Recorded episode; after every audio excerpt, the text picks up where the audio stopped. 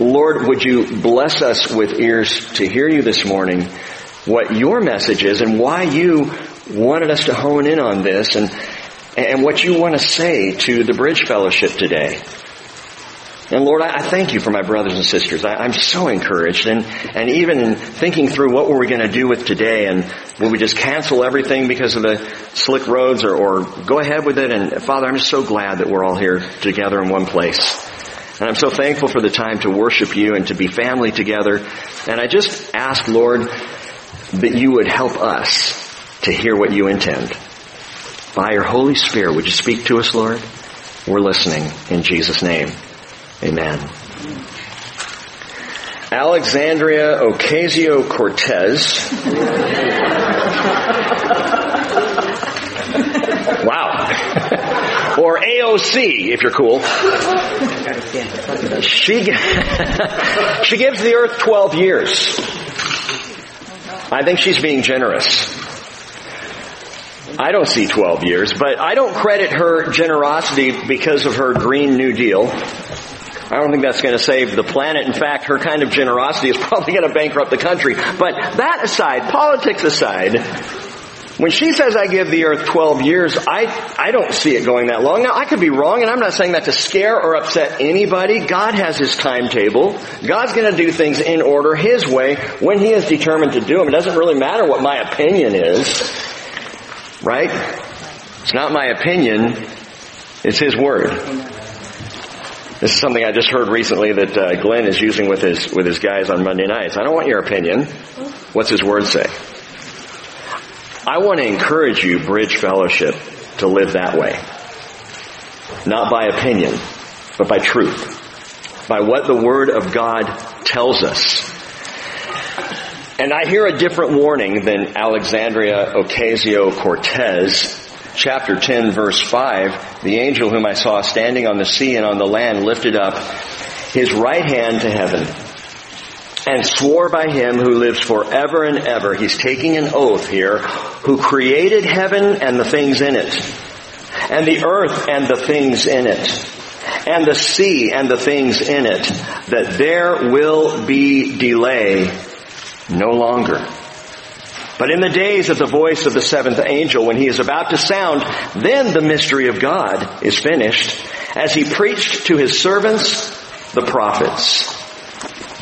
I want to read you a quote I found very interesting. Read this, and, and the Lord actually used this to kind of turn me back to chapter ten this morning. And it reads as follows: to living men, no time can be so solemn as the living present, whatever its characteristics.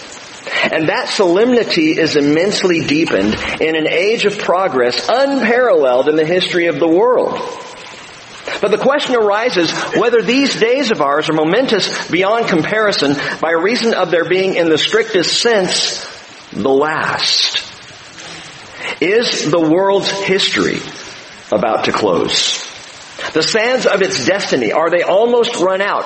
And is the crash of all things near at hand?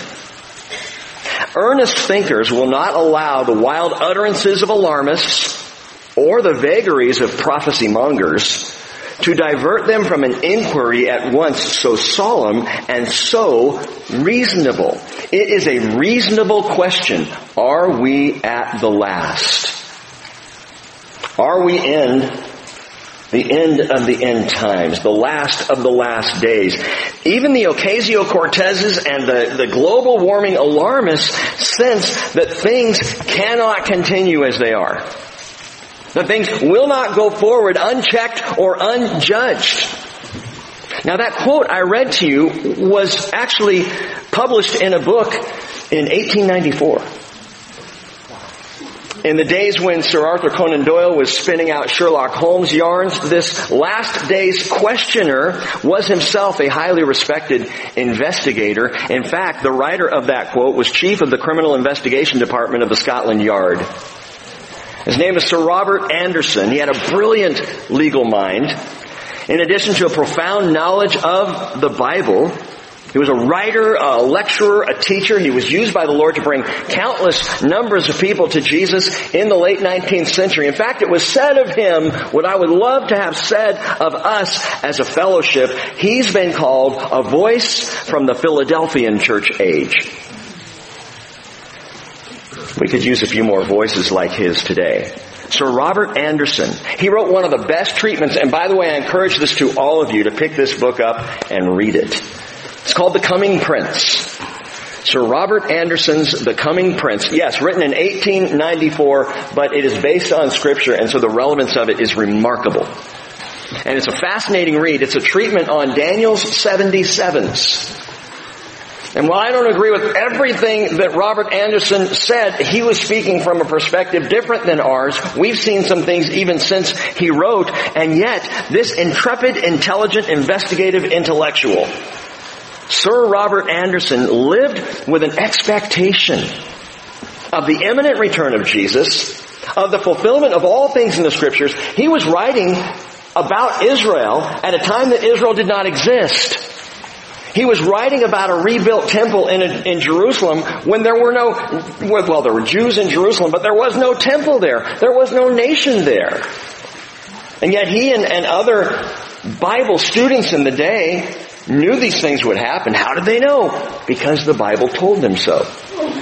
Because they simply believed the words of Scripture. All Christians are called to live believing the words of Scripture. And not, again, our own opinions. And all Christians are called to live with an expectancy of the imminent return of Jesus. That for me to say we have twelve years is to put God off. I don't believe we have twelve years. I hope we have twelve minutes. I'd really like to finish the teaching this morning. But the point is, He could come at any time, and we are called to be people who live that way, with that kind of expectancy. Not fear, but excitement. I'll tell you this much, if you can't live with excitement about the coming of Jesus, should it be this afternoon or next week or in ten years, then you need to ask yourself, where's your faith? Who do you trust? What do you believe in? What are you looking forward to, if not Jesus in His coming? It's sad and it's strange that this kind of expectancy seems to be in decline in the church of the last days, when you would think it would be all we talked about. The churches that do talk about the coming of Jesus and study books like Revelation and deal with end times prophecies, they're fringe churches. You're part of one of those. And yet, shouldn't this be the stuff of our conversations all the time? As followers of Jesus Christ, I believe it was in the first century, and they were two thousand years out. They had no idea. It certainly was for Sir Robert Anderson and others like him. By the way, he wrote more. He, he said, "It is only the unbeliever who doubts that there is destined a limit to the course of this present evil world. That God will one day put forth His power to ensure the triumph of the good is in some sense a matter of course." But then he says this, listen closely. "The mystery of revelation is not that He will do this, but that He delays to do it." Let me read that again. "The mystery of revelation is not that God wills to do this, but that He delays to do it." And in our text this morning, what the Lord used to grab my attention, at least this week, is when this strong angel stands up, raises his hand to heaven, and swears by oath, "There will be delay no longer." I want to consider just one question this morning. Kind of chew on it and, and think it through and, and process it. And that is very simply, what is the delay? There will be delay no longer. What's the delay? Now, here in Revelation ten, the strong angel, who I do not believe is Jesus, for many reasons that I went into on Wednesday night, I don't believe that this is Jesus in the personification of an angel. Some teach that it is, some believe that it is, and if you look back at verse one, it's fascinating, the parallels. He looks like Jesus, but I don't believe He is Jesus. But then he is simply Christ-like. That followers of Jesus are Christ-like. That angels in the presence of God are going to, in some way or another, reflect the glory of God. And I think we see this in this angel. But this ministering servant, he comes down from heaven. He plants his feet on land and sea, and he delivers, again, this ominous message, saying in verse six, swearing by him who lives forever and ever, who created heaven and the things in it, and the earth and the things in it, and the sea and the things in it, that there will be delay no longer. But, but I have to delay the delay just for a second and think about what he just said. Notice this holy oath that the angel has taken. To raise up the right hand, this is a sign of an oath, of, of, of swearing that is going on. Oh, not a, not a swearing as in bad words, but a swearing as in by the only one that you truly can swear by, that you can take an oath on, that you can truly trust. There's only one who is that secure, that solid. And this holy oath is remarkably similar to another holy oath. If you'll turn in your Bibles back to the book of Nehemiah, chapter nine. I want to show you this. Nehemiah chapter nine. While you're turning, by the way, for those of you who just like to search and study out these things, if you ever want a great personal study, look at Nehemiah chapter nine, Ezra chapter nine, and Daniel chapter nine and compare them. All three are prayers of confession and repentance. All three are remarkable prayers, and they parallel each other in, in unique ways. But in Nehemiah chapter nine, Nehemiah and company had just finished building a wall. They didn't need Congress to approve it. They built a wall around Jerusalem. And after this, they, they joyfully reinstituted Sukkot, the Feast of Tabernacles. Do you realize that in Nehemiah's day, it was the first time the Feast of Tabernacles had been celebrated? God told them to do it. You can read about it in Leviticus twenty-four. God said, I want you to celebrate this. twenty-three or twenty-four. And it was a command for Israel, one of the major feasts of Israel, to be celebrated by Israel. And it was Nehemiah and crew who reinstituted the, reinstituted the Feast of Tabernacles, not just the first time since they came back from captivity. These are exiles having come back now from Babylon. But this is the first time Sukkot was celebrated in a thousand years by Israel. Since the days of Joshua, nobody kept Sukkot. But Nehemiah and company said, no, we've got to get back to it. Let's get to the truth. Let's do what God asked us to do. And so they did. Well, what happens in Nehemiah chapter nine actually takes place now after this. They, they reassemble in Jerusalem. Verse one of Nehemiah chapter nine, on the twenty-fourth day of this month. Now this is the month of Tishri because they had just celebrated the Feast of Tabernacles. So that same month, this would be the fall for us. The sons of Israel assembled with fasting in sackcloth and with dirt upon them. Okay, this is how you showed repentance and confession. The descendants of Israel separated themselves from all foreigners and stood and confessed their sins and the iniquities of their fathers. Watch this. This is how they did it. Verse three. While they stood in their place, they read from the book of the law of the Lord their God for a fourth of the day. Six hours. Six hours. They stood in the courtyard in Jerusalem as the law, as Torah, as the Hebrew scriptures up to that point were being read out for the people. Six hours of Bible teaching.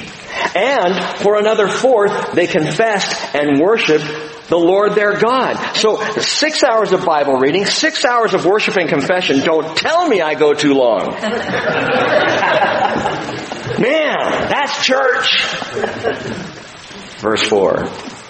Now on the Levites' platform stood Yeshua, Bani and Kadmiel, and Shevaniah and Buni, and Sherebiah and Bani and Shanani, and they cried out with a loud voice to the Lord their God. And then the Levites, Yeshua, Kadmiel, Bani, Hashashbaniah, Sherebiah, Hodiah, Shevaniah, and Pethahiah. Love these names. They said, "Arise, bless the Lord your God forever and ever. Oh, may your glorious name be blessed and exalted above all blessing and praise. And listen, you alone are Lord. You have made the heavens, the host of heavens, with all their host, and the earth and all that is in it, and the sea and all that is in them. You give life to all of them, and the heavenly host bows down before you." And they continue on in their worship and in their confession and in their remarkable prayer. And again, another time, go read the prayer. It's a beautiful prayer of confession. But the recognition of the exiles is like that of the strong angel, and that is right up front. As they worship, as they praise God, they recognize God is creator of all things. God the creator. He created heaven and earth and sea, and He created everything in heaven and everything in earth and everything on and in the sea. It is an all-encompassing recognition of the creator God. And that is so important, and I fear lost to some degree in the church today, because it affects, it affects us personally. It's all-encompassing. Understanding God as creator, believing this, focuses and it directs a person's entire worldview. Rejecting it, you undermine your worldview. You will undermine your faith. Christians who reject the creation of God are standing on a wobbly faith. Understanding God created all things. It's why the Word of God begins. Genesis one verse one. In the beginning God created the heavens and the earth. He started that way. He didn't want us to miss it. If you get nothing else in Genesis, understand this. I created. Everything that is exists because I made it. Because I created it.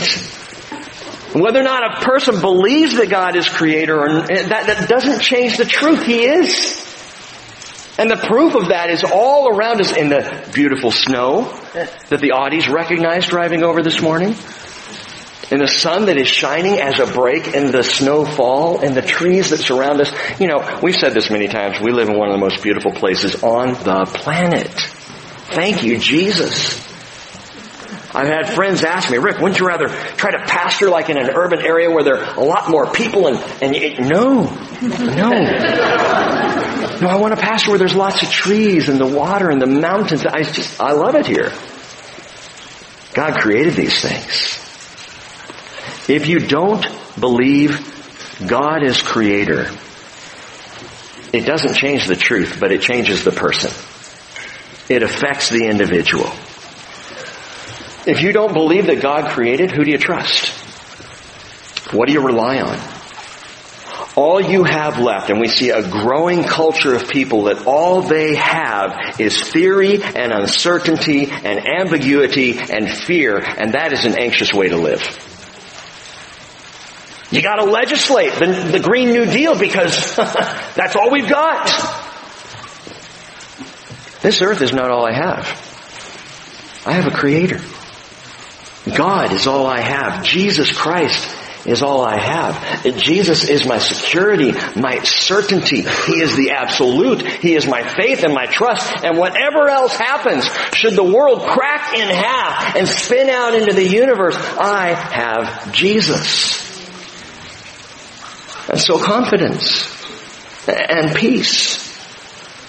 And John wrote about Jesus. John chapter one verse three, all things came into being through Him. And apart from Him, nothing came into being that has come into being.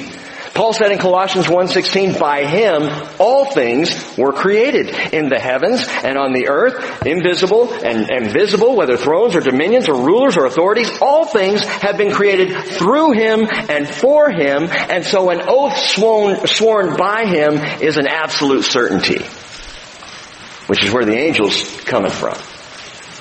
He swears not by himself, but by this creator. Do you see why he can't be Jesus? Now, God swears an oath on himself, Hebrews chapter six tells us. But this very clearly tells us that this angel raises his hand and swears an oath on him who created. Well, him who created, guess what? That's Jesus. So this is alone the, the standout reason why I understand this angel not to be Jesus is because he's swearing by the Creator. He's swearing by Jesus. But again, stay with this thought a minute longer. He, he swears not by himself, but by the Creator, thus tying this declaration that there will no longer be delay. He ties that declaration to the God of creation, and that is extremely significant. Why does he do that? He could have, he could have just said, I, I swear by the Lord on high. I swear by God and all that He stands for. I swear by the absolute truth of God the Father, Jesus the Son, and the Holy Spirit. He could have sworn in that way. He didn't. He swears on the God of creation.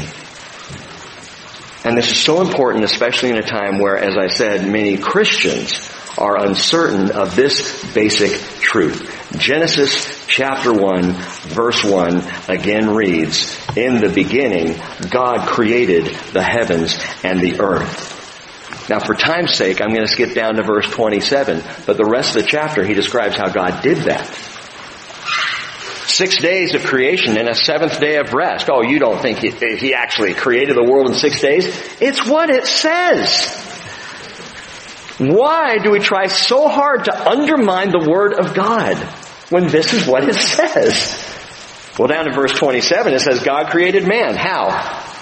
In His own image. In the image of God, He created him. Male and female, He created them. Side note, students, you're hearing an awful lot about gender identity right now. What does the Bible say about gender identity? He created them male and female. That's it. There is no option C. There's not another box to check. And it doesn't matter what you think or how you feel. What does it say? He created them male and female. And God blessed them.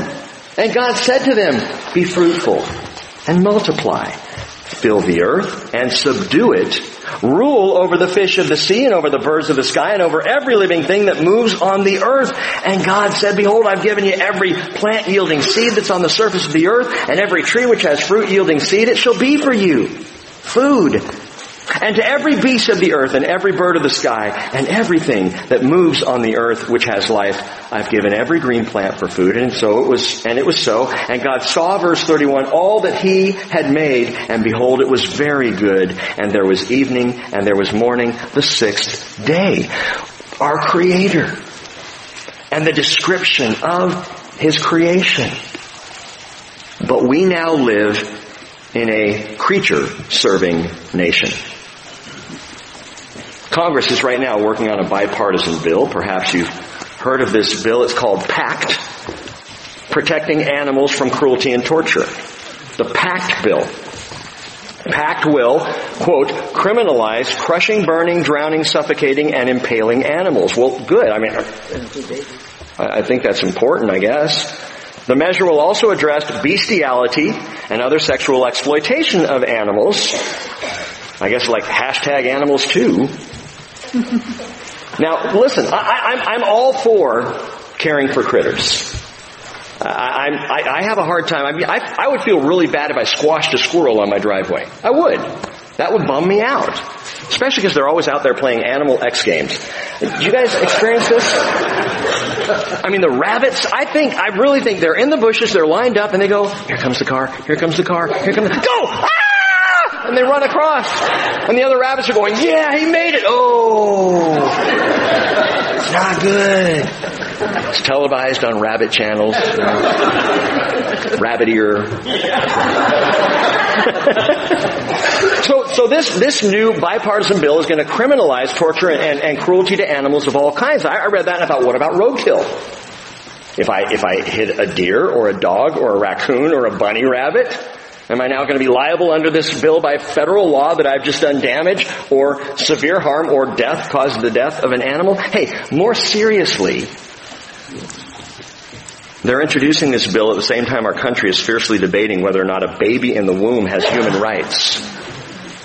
Focus on animals and animal rights. And what we have seen, and it's not just Preacher Rick talking here, I'm just telling you what we all are seeing, and that is the elevation of concern for the critters over the creation, over the Creator.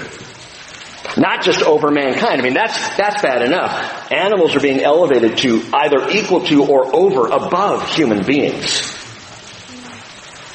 But it's worse than that. They're being elevated above the Creator himself. And we don't even have to guess how the Creator feels about all this. Romans chapter one, verse eighteen says, listen, the wrath of God is revealed from heaven against all ungodliness and unrighteousness of men who suppress the truth in unrighteousness.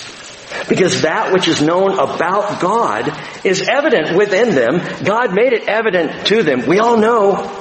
We all have that sense in our hearts. The hardest-hearted atheist has a sense of God. Otherwise, as I've said many times, he wouldn't be so angry.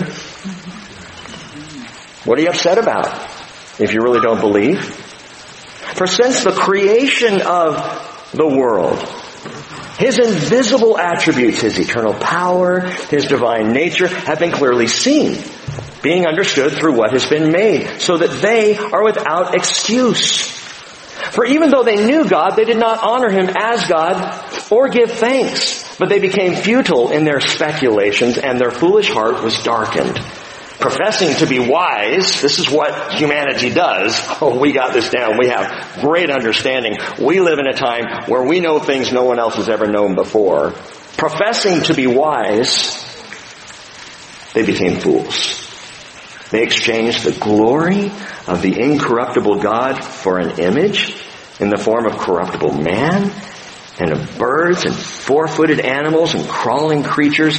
Therefore God gave them over in the lusts of their hearts to impurity, so that their bodies would be dishonored among them. For they exchanged the truth of God for a lie, and worshiped and served the creature rather than the Creator, who is blessed forever. Amen.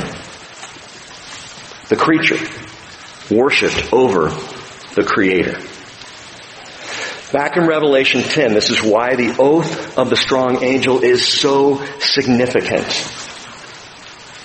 Because only the Creator, only the Creator has the power or the right to put an end to His creation. Only He can, only He will do it. Psalm eighty-nine eleven says, the heavens are yours, the earth also is yours. The world and all it contains, you have founded them. And so, you know what I look forward to? It's not the Green New Deal. How about considering God's New Deal? Isaiah sixty-five seventeen, for behold, I create new heavens and a new earth, and the former things will not be remembered or come to mind. But be glad and rejoice forever in what I create, for behold, I create Jerusalem for rejoicing and her people for gladness. I think that's wonderful. And I am not here to debate global warming. There may be some of you who absolutely believe global warming is taking place, and others who think it's a complete lie. And the truth is, it does not matter. It doesn't matter.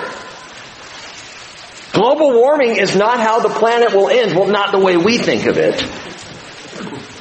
If you believe in the Creator God, and you believe in the God of the Bible, and you believe these words, then you know we don't have to worry or fear or dread global warming. At the proper time, God's going to take care of things.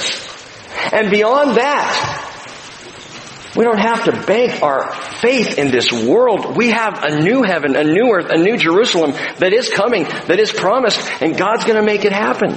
So we trust Him.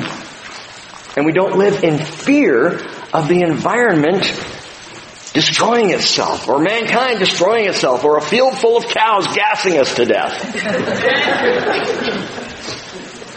What I'm saying is God's got this. Trust in Him. Don't be fearful. He's creating a new heaven and a new... I like that. God's New Deal. I would run on that platform. But listen, I'm getting ahead of the plan. swearing by the Creator of all things, the mighty messenger now affirms, verse six, that there will be delay no longer. What does that mean? What's he talking about? That there's a point coming when the messenger says, this is it. There will be no more delay. Now the word delay, if you look it up in the Greek, is chronos. And if you're reading the King James translation, what it says is there should be time no longer. But time is not the right translation of the word there. I understand that it's chronos, but chronos can also mean delay. It can also mean an aspect of time. And the context gives us the right use of the word. He's not saying that all time will cease to exist. In fact, he can't be saying that, because with the blowing of the seventh trumpet that we'll get to in chapter eleven, time does not cease to exist. We still have a thousand-year kingdom out from there, from beyond there. So there's still time. He's not saying time. He's saying there will be delay no longer. Which brings me back to the original question. What has God delayed? And this is important too. This goes to our worldview. This goes to our attitudes in our everyday lives. The delay that he's saying, there will be delay no longer. Guess what? The delay is not grace. The delay is not your redemption. The delay is not salvation. These things are not on delay. They are right now. They are realized immediately when a person comes to faith in Jesus. Let me take the religion out of that sentence. When a person comes to faith in Jesus, when you trust Jesus, salvation comes. Redemption comes. Grace is realized. And by the way, with that, kingdom living is also not on delay. Don't get me wrong, the kingdom is not now. The kingdom is yet to come. But as a born-again child of God, I'm already a citizen. I can already start living as a citizen of that kingdom right now. I'm on foreign soil, but I am a citizen of the coming kingdom. My constitution, the Sermon on the Mount. In fact, the entire Scripture serves as my constitution. My president, president, my potentate, my king, Jesus Christ. My loyalty, my allegiance is to Him and is to the kingdom that is coming. But King Jesus, even Jesus is not on delay. Jesus is now. Jesus is this morning. Jesus is here. Jesus is among us. Remember what He said? I'm with you always to the very end of the age. Again, more comfort and encouragement in a world that is so confusing. I got Jesus. No matter what happens in my life. And I know some of you have done this. I've done this recently. When you don't know to whom you can turn, you can always call the name Jesus. When you find yourself uncertain in the moment, it doesn't matter where you are, what you're doing. You could be driving, walking, lying in bed, in the middle of a, of a program at work, and you can stop and go, Jesus, help me get through this. And you know He hears you. And you know He's with you. He said, His words, John fourteen eighteen, I will not leave you as orphans. I will come to you. After a little while, the world will no longer see me, but you'll see me. And I'm sure He said it that way. You'll see me. Because I live, you will live also. In that day, you will know that I am in my Father, and you in me, and I in you. Done deal. That's not on delay. That's right now. That is the promise to anyone who receives Jesus Christ as their Lord, who trusts in Him, who says, Lord, whatever else happens in my life, I will follow you. I need you. Boy, you are in a position of utter confidence. And it still amazes me, why would you want to live in this world with so much uncertainty when you can have surety in the name of Jesus? Now, the literal coming of Jesus to meet us in the clouds, that's our blessed hope. We look forward to that. But when the angel says, there will be delay no longer, that meeting will already have been behind us. That is, when this point happens, when this no more delay happens, we will already have been on our honeymoon for quite a while with Jesus in heaven. the bride with the groom, the, the church at home. So here it is. The thing that is kept in delay right now, but will be de- delayed no longer, is the wrath of God. The wrath of God. And we will see from the seventh trumpet forward, chapter eleven, verse fifteen, there will be no more delay of God's wrath. You see, even during the seal and the trumpet judgments, at least all the way up through the sixth trumpet judgment, during that entire period of time, there remains, as we have been seeing, opportunity for repentance and salvation. Now, there's still a gray area. Glenn and I were talking about earlier. There's a gray area then. When does the times of the Gentiles literally end and, and the kingdom begin? And there's a, a funky gray area into the tribulation. Gentiles are still getting saved even after the rapture of the church. But there's a point that we can be certain of when wrath is no longer delayed.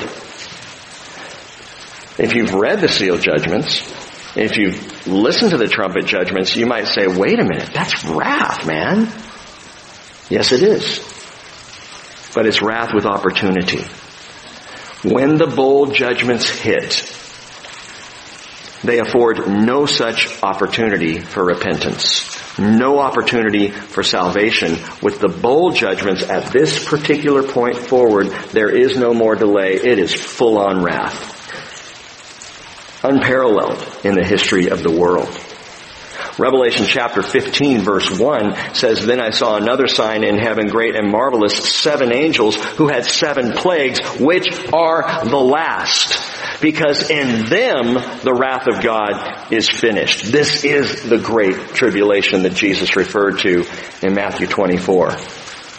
Psalm seventy-five verse seven, the psalmist Asaph wrote, "God is the judge. He puts one down and exalts another. For a cup is in the hand of the Lord, and the wine foams, and it is well mixed. And he pours out of this. Surely all the wicked of the earth must drain and drink down its dregs." The cup of the wrath of God.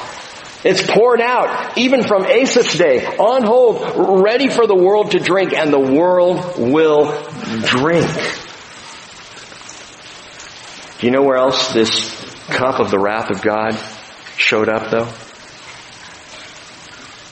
Mark chapter fourteen, Jesus had just asked the apostles, guys, I, I need you to be praying. And he leaves them and goes a little beyond them, and he fell to the ground, and he began to pray that if it were possible, the hour might pass him by. Mark fourteen thirty-six, and he was saying, "Abba, Father, all things are possible for you. Remove this cup from me, yet not what I will, but what you will." And that cup was the cup of wrath. Because Jesus stepped into this world to take the cup of the wrath of God and drink it down to the dregs, mixed, foaming, and full on Calvary's cross. And by doing that, God put his wrath on delay. This is such a significant moment in history. Significant, yes, because it touches on every life ever to be saved in all of eternity. Significant because it paid the price. We've used those terms before. But significant because in that moment, God put his wrath on hold. If Jesus hadn't followed through with that, there would have been, I think, delay no longer. Think about the delay of God in your life. Think about this. What if he hadn't delayed to this year? What if he hadn't delayed to last year? Or in my case, what if the delay wasn't until nineteen seventy-four when I gave my life to Jesus? This delay of the wrath of God and the cup of wrath. And I know when we use phrases like wrath of God, people go, oh, oh, Old Testament God, harsh, uncaring, mean God. No, no, no, no. This delay of the wrath of God is further proof of who he is, of his very nature. Isaiah forty-eight verse nine, God said to Israel, "For the sake of my name, I delay my wrath. For my praise, I restrain it for you in order not to cut you off." Two things to note real quickly here. Number one, he delays his wrath for his name's sake. for His name's sake, because of who He is. Well, who is He? It's believed to be the most quoted passage in the Bible by the Bible. Mackey calls it the John three sixteen of the Hebrew Bible. It is directly quoted twelve more times in the Older Testament, in the Hebrew Scriptures, and it is God's self-revelation. It is referred to hundreds of times in the Bible. Listen to it now. Moses is on the mountain. He's tucked into the cleft of the rock. As God promised to do so, God's going to cover him with His hand and pass by, because Moses had the audacity to say, I want to see your glory. God goes, I'm going to hide you in the rock, cover you with my hand, and I'll pass by. And you know what I'll do? I'll let you see my goodness. More on that in a second. Exodus thirty-four, verse six. In fact, you need to note this. Exodus thirty-four, six and seven is God's self-revelation prior to Jesus Christ. If you want to know who He is, how He thinks, how He functions, this is it. And then we see it expressed in full when He put on flesh to dwell among us in the person of Jesus. But here it is. The Lord passed by in front of Moses and proclaimed, the Lord, the Lord God, compassionate, gracious, slow to anger, abounding in grace, loving kindness, and truth, who keeps loving kindness or grace for thousands, and the implication is thousands of generations, who forgives iniquity, transgression, and sin, yet He will by no means leave the guilty unpunished, visiting the iniquity of fathers on the children and on the grandchildren to the third and fourth generations. Okay, wait, just listen to that comparison. Loving kindness to thousands of generations, visiting the iniquity on the third and fourth generation. That alone is remarkable grace, but understand even further. The punishment on the children and the grandchildren to the third and fourth generation isn't the punishment that belongs to the father. It's the punishment that belongs to the children and grandchildren if they keep down the same road. It's God saying, I'm not going to leave the guilty unpunished. And if grandson sins in the same way that grandpa did, he will not go unpunished. That's what He's saying. Because God is absolutely fair. Could you be so patient? I mean, think about this. In your life, when people do you wrong, could you have such forbearance with foolishness and stupidity and hatred and violence and human hostility? The very fact that we are in twenty nineteen, still under the delay of the wrath of God, speaks volumes to the character of His grace and compassion and forgiveness and patience. He's still putting it off. There are some of you sitting here this morning, and I say you and not me. And I say it on purpose. There are some of you sitting here this morning that are under wrath and you don't even know it. Well, how dare you, Rick? How can you say that? How do you know you're not under wrath? Because I'm covered by the blood of Jesus. Because I'm under grace. As the vast majority I believe in here this morning are under the grace of God and the forgiveness of Jesus Christ, because we trust Him and not ourselves to be good enough.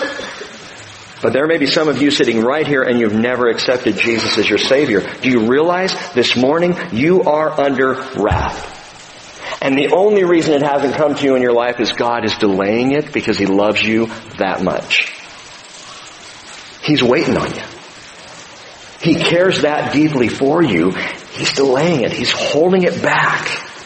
When we were kids, we would go down to the beach and try to hold back the waves. You know, it was a game that we would play. I can do it this time!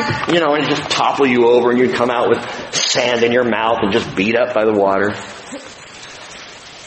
That's, that's what it's like when you try to delay wrath. You can't do that, but, but He's delaying it.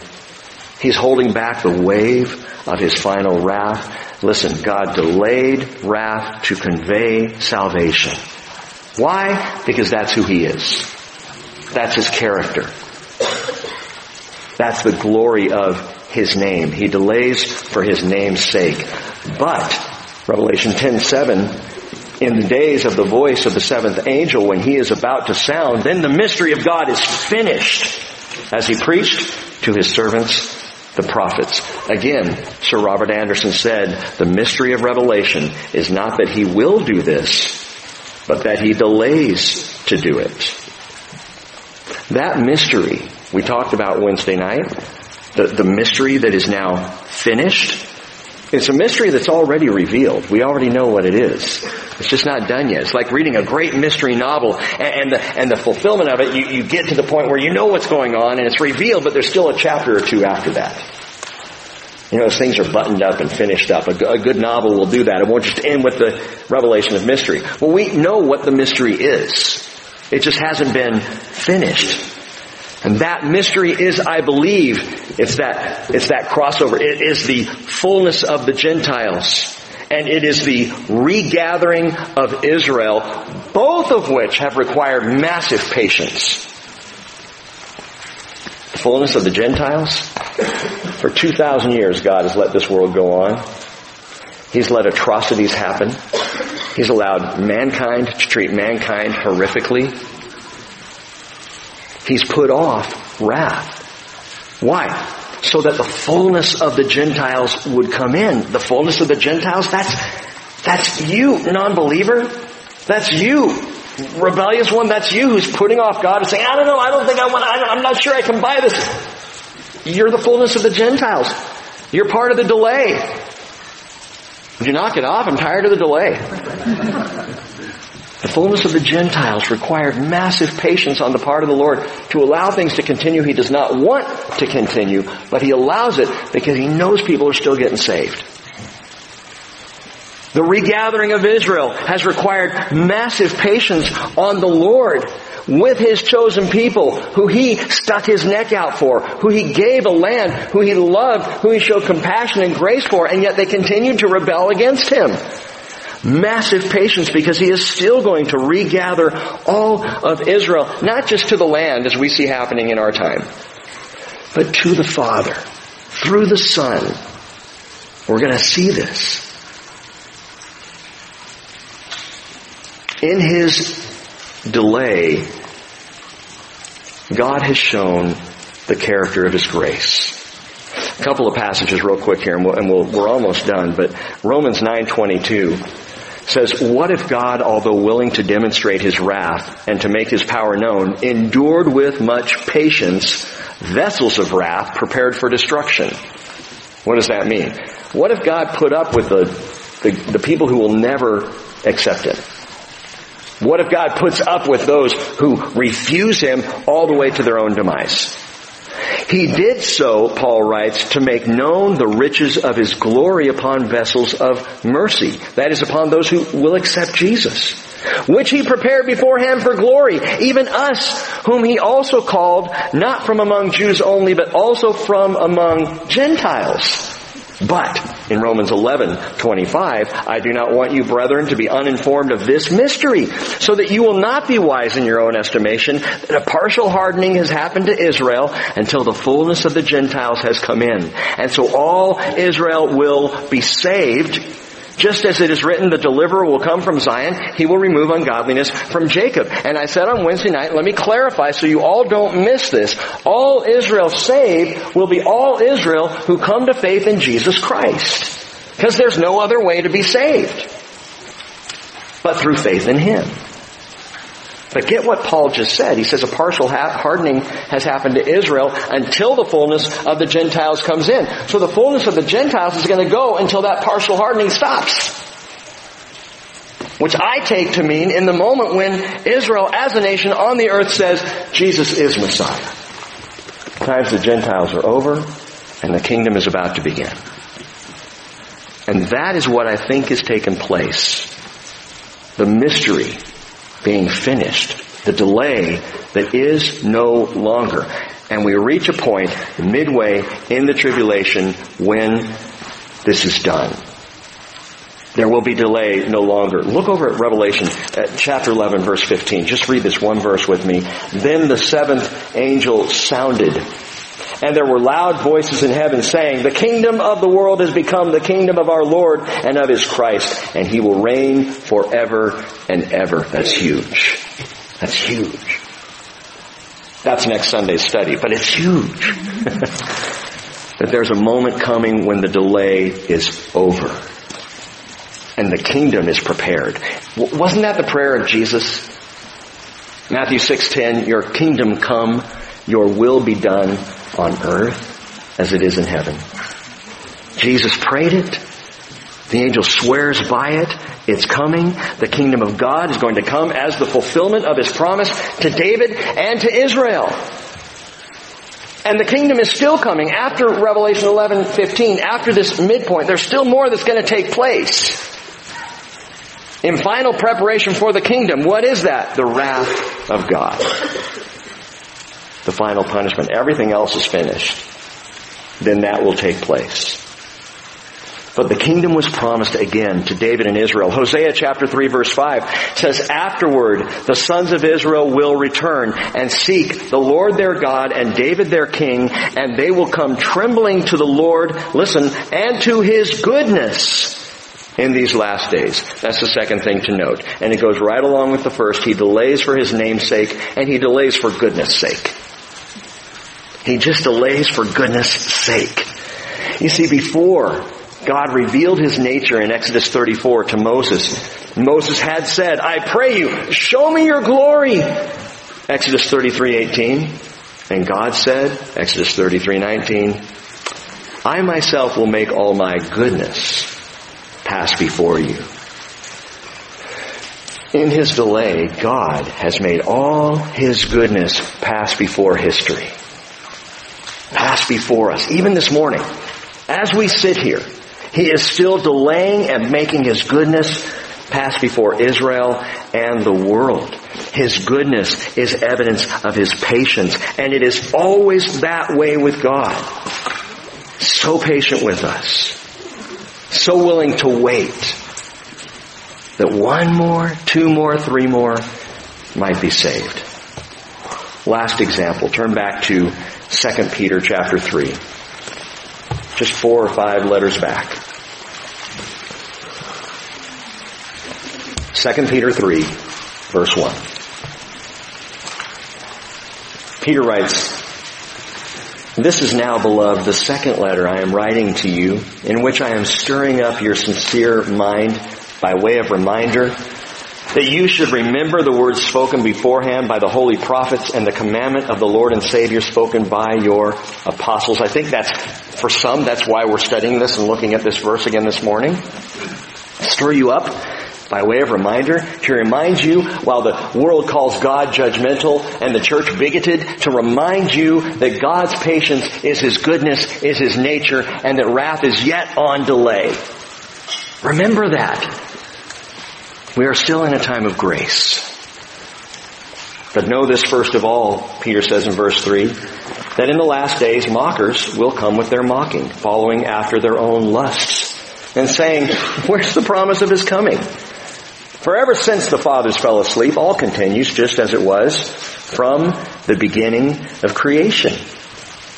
Peter says, "For when they maintain this, it escapes their notice, that by the word of God the heavens existed long ago, and the earth was formed out of water and by water, through which the world at that time was destroyed, being flooded with water." Now wait a minute. How quickly did the flood come? Between when the warning sirens began to sound and the first drop of rain began to fall, from when the, the first alert was sent out to when the seas opened up and began to flood upward as the water was coming downward. How long did the world really have to be ready, to be prepared? A hundred years? one hundred twenty years? Noah's building the ark, right? Took him about a hundred years to do. It's five hundred when he started, six hundred when he entered the ark. So wow, God gave the world an entire century to be prepared as Noah's building this ark, and people are going, "What's that for?" Well, there's going to be a flood, see, and this is the only way out. No, it wasn't one hundred years. Try nine hundred sixty-nine years.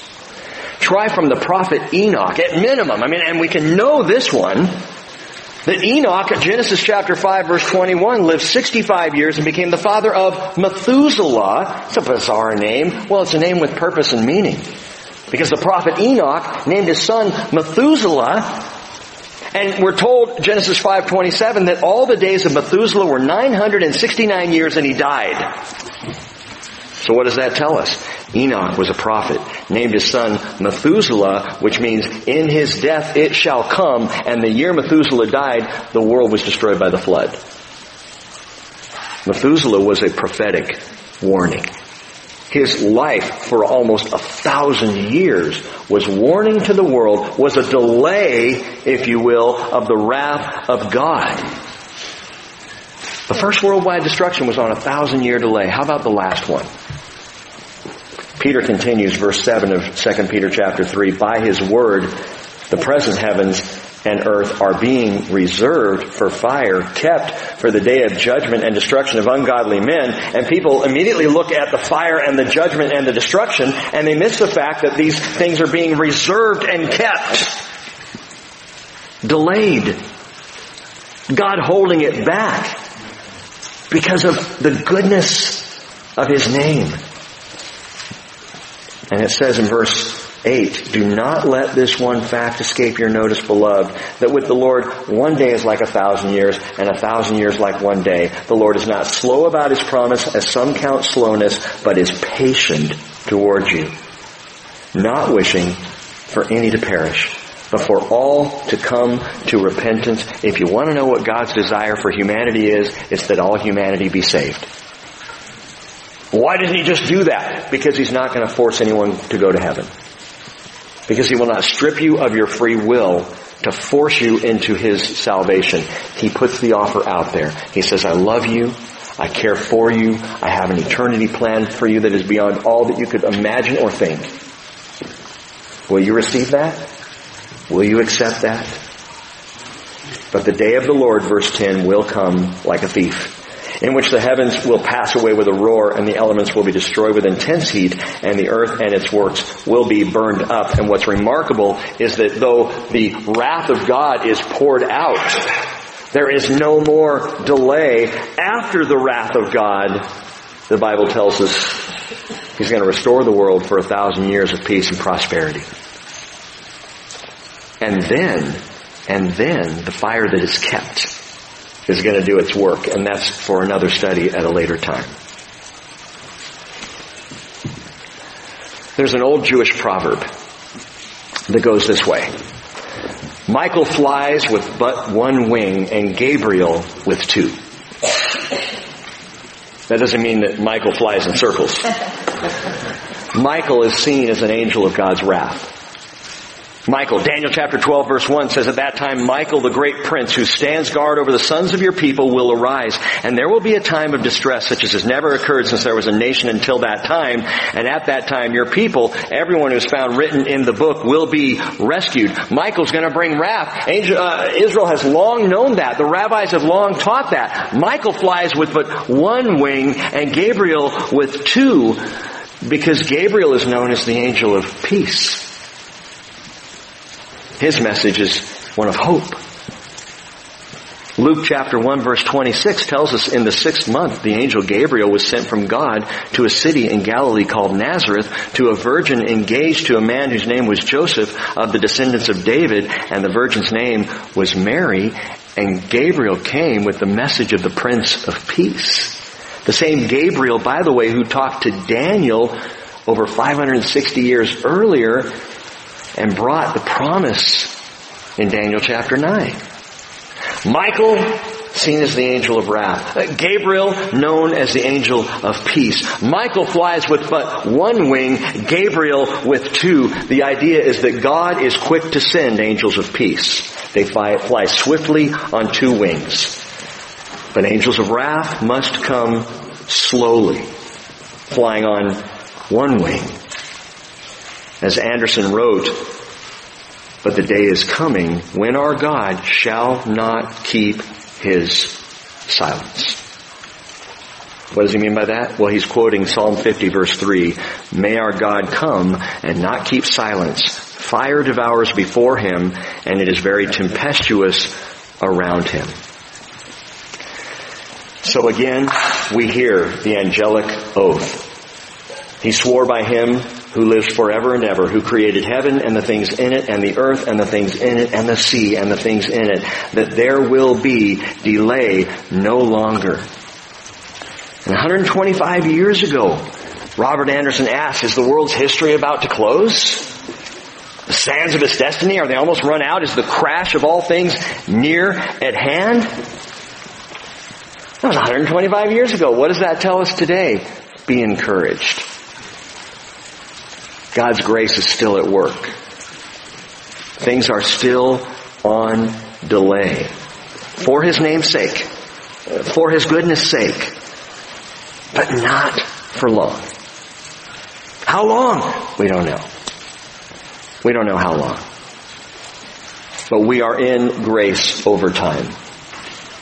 We are in the end of the age of grace. Brothers and sisters, let's use it. Let's use this time. If you have any unfinished business with God, delay no longer. If there's someone you have not told about Jesus Christ and His grace and love and compassion for them and the hope that He can bring them in their lives, delay no longer. And if you have yet to give lordship of your life over to Jesus, please, I beg you, delay no longer. Because the Bible tells us in Hebrews ten thirty-seven, in a very little while, He who is coming will come, and He will not delay. Would you bow with me? Father, your delay is remarkable. What you delay, Lord, is terrifying. But the fact that we are in the delay right now is just, it's mind-boggling when we really start to think about what you have put up with and how long you have put off. And how long, Lord, you have given warning after warning after warning after loving warning. The fact that we sit here this morning truly is remarkable. It's amazing. It, it's I don't understand it, Lord. I don't have that kind of patience. But I praise the name of Jesus that for your goodness sake, for your name's sake, you have shown that kind of patience. Our worship to you this morning is first and foremost because of who you are. God who is compassionate and gracious. Lord, I pray for the overflow of your compassion. I pray, as we talked about midweek, that your compassion, which is a sense, it's a feeling in the gut. That same word, compassion. Speaking of the compassion of Christ in the New Testament, that same word means guts. And Father, we thank you for your guts, and we pray for the overflow of, of that kind of gutsy compassion among us. That we would feel in our guts the lostness of family and friends around us. And because of that, we would have to get your word out. I pray for an increase of that kind of compassionate love here among us, one for another, looking after each other's needs, loving each other as Christ first loved us. I pray for that kind of forgiveness, Lord, in families and, and in relationships that are rocky or broken or hurting. And Lord, I know, I know how it works. It all comes of us fixing our eyes on Jesus. So we're kind of back to where we were in communion this morning, Lord. Would you help us to look deeply and longingly and continually at Jesus Christ? That our love for you would overflow in our lives, and that you would show us, Lord, exactly what to do with the days we have left. May we, Lord, delay no longer in whatever you desire for us to do, in Jesus' name. Amen.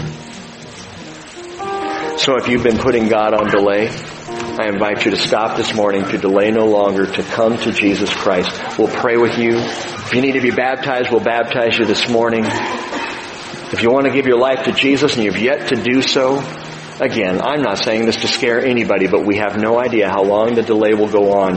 I am shocked that it's lasted this long. But it's only lasted because God loves you so much. Won't you come to Him? Let's stand and sing together.